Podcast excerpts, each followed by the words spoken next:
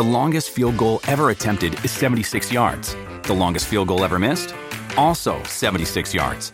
Why bring this up? Because knowing your limits matters, both when you're kicking a field goal and when you gamble. Betting more than you're comfortable with is like trying a seventy-yard field goal. It probably won't go well.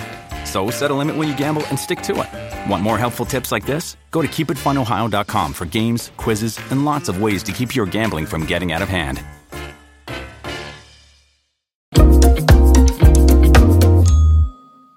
Have you ever gazed out at the night sky and been fascinated by the bright band of stars that lights it up? That's the Milky Way. And over there is the Mars bar. Hey, the sky is full of candy bars. Nope, just kidding. The Milky Way is really the galaxy where our sun hangs out. And the sun is not the only star in the Milky Way, and the Milky Way is not the only galaxy in the universe. Astronomers have long since been in the quest to find out exactly how many galaxies there are in the universe. And you won't believe the numbers they've come up with. With time, as humans progressed, the scope of what we considered the universe also advanced. First, we thought that the Earth we live on, the Sun, the Moon, and the stars that we could see with our naked eyes, made up the entire universe.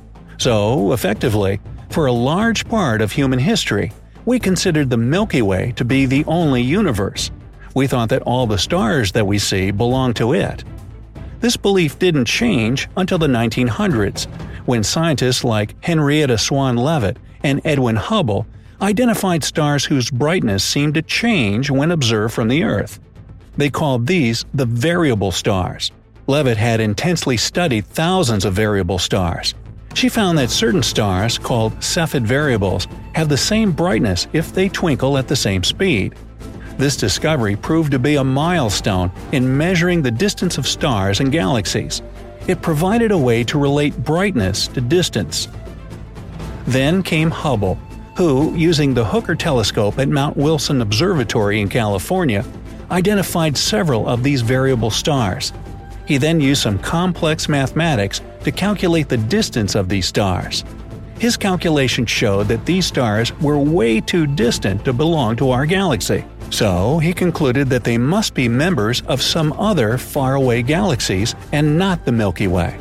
This discovery motivated astronomers to find out exactly how many galaxies are out there in the universe. To aid this mission, more and more powerful telescopes were developed.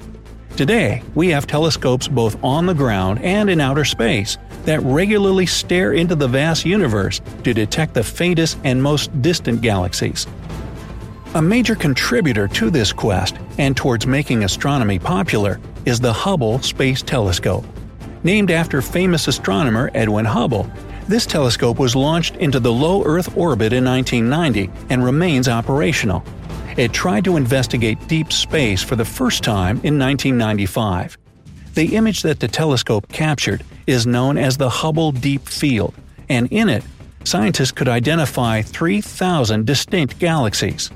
Similar deep observations using the Hubble and other telescopes followed its success, and they found even more galaxies.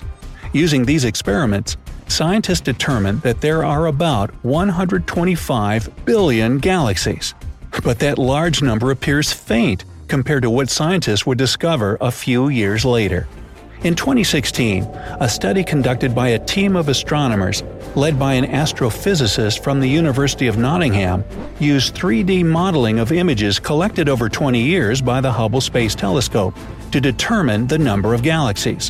What they found was startling.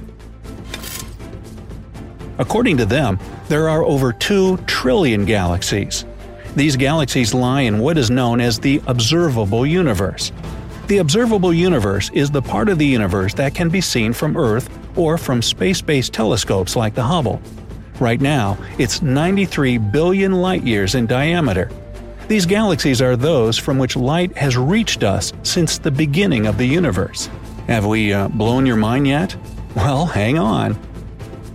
Improved technology in finding the light that's not visible to human eyes has now made it possible for us to reveal galaxies that couldn't be detected by Hubble.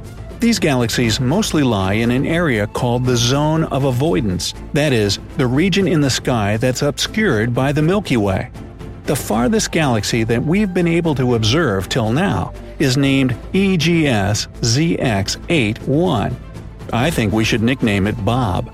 It's so far out that light from there took a little over thirteen billion years to reach us. We studied in our physics class that we can't see an object until its light reaches us. And although light travels extremely fast, it still takes time to cover such long distances. For example, the light from our Sun, which is just about ninety-three million miles away from the Earth, takes eight minutes and twenty seconds to get here.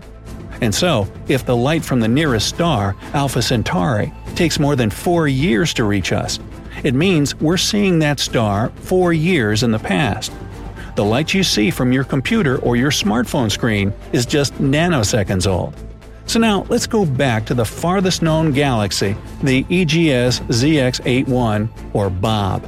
Since its light took about thirteen billion years to reach us, it means that what we see of this galaxy today is how the galaxy looked about thirteen billion years ago, long before the Earth or even our Sun came into existence. The discovery of such galaxies has helped astronomers to understand how the universe began and how it's evolved since then. It's now generally accepted that the universe is about thirteen point eight billion years old. So the galaxy we call Bob is certainly one of the earliest galaxies to have formed in the cosmos. Looking at it is like looking at the universe's past. A very fascinating and yet sometimes confusing aspect of the universe is that its size is not permanent. Instead, it's been growing ever since it was created by the Big Bang. And the further an object is from us, the faster it's moving away from us. So by the time light from a faraway galaxy reaches us, the same galaxy has already moved farther away. This makes it difficult to calculate the actual distance of faraway galaxies, because by the time we see them, the distance has changed. So, according to some complex calculations, the most distant galaxy is about thirty-two billion light-years away from us now, and is still moving away from us, picking up speed as it goes. The expanding universe theory also means that there's a point in the universe from which things are moving away from us at a speed faster than the speed of light. A point beyond which, given our current scientific knowledge and technology, we can't investigate. This is a place from where light can never reach us. The enormous blue star nicknamed Icarus is the farthest individual star we've seen to date. Normally, it would have been too faint to view, even with the largest and most powerful telescopes that we have today. But it seems like nature wanted us to have a look at it.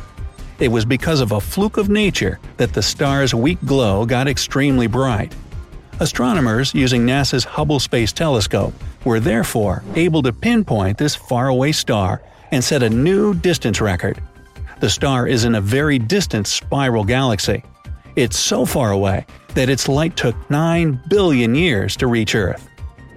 All these discoveries have been amazing, but scientists are never satisfied with what they know or have.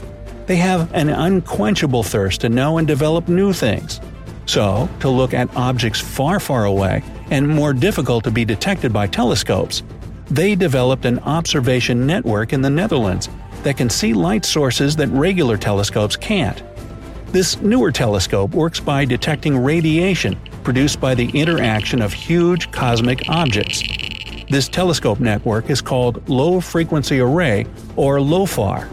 Over two hundred scientists from eighteen different countries teamed in an awe-inspiring study using radio astronomy to analyze a tiny section of sky above the northern hemisphere. During this experiment, they were able to identify three hundred thousand new galaxies. But even with such advanced systems, scientists say that they've only been able to chart two percent of the sky so far. The team of scientists now plan to set their eyes on the entire northern sky. They hope to be able to discover many more new galaxies that can shed light on various other research areas, including the physics of black holes, as well as research into how galaxy clusters evolve. But will we stop with the LOFAR systems? Obviously not. If there's been something constant in the evolution of humans, it's the fact that we've always made progress. And with time, the rate of this progress has only sped up. The universe, as I see it, is far vaster than we can ever discover. But it surely doesn't discourage those searching. It'll only make them push harder. It wouldn't surprise me if, someday soon, we discover even more galaxies at even farther distances. What about you? Do you think we will discover more galaxies than we have till now, before the end of the decade? Let me know down in the comments. If you learned something new today, then give this video a like and share it with a friend. But hey, don't go star trekking just yet. We have over two thousand cool videos for you to check out right here on Earth. All you have to do is pick the left or right video, click on it, and enjoy. Stay on the bright side of life.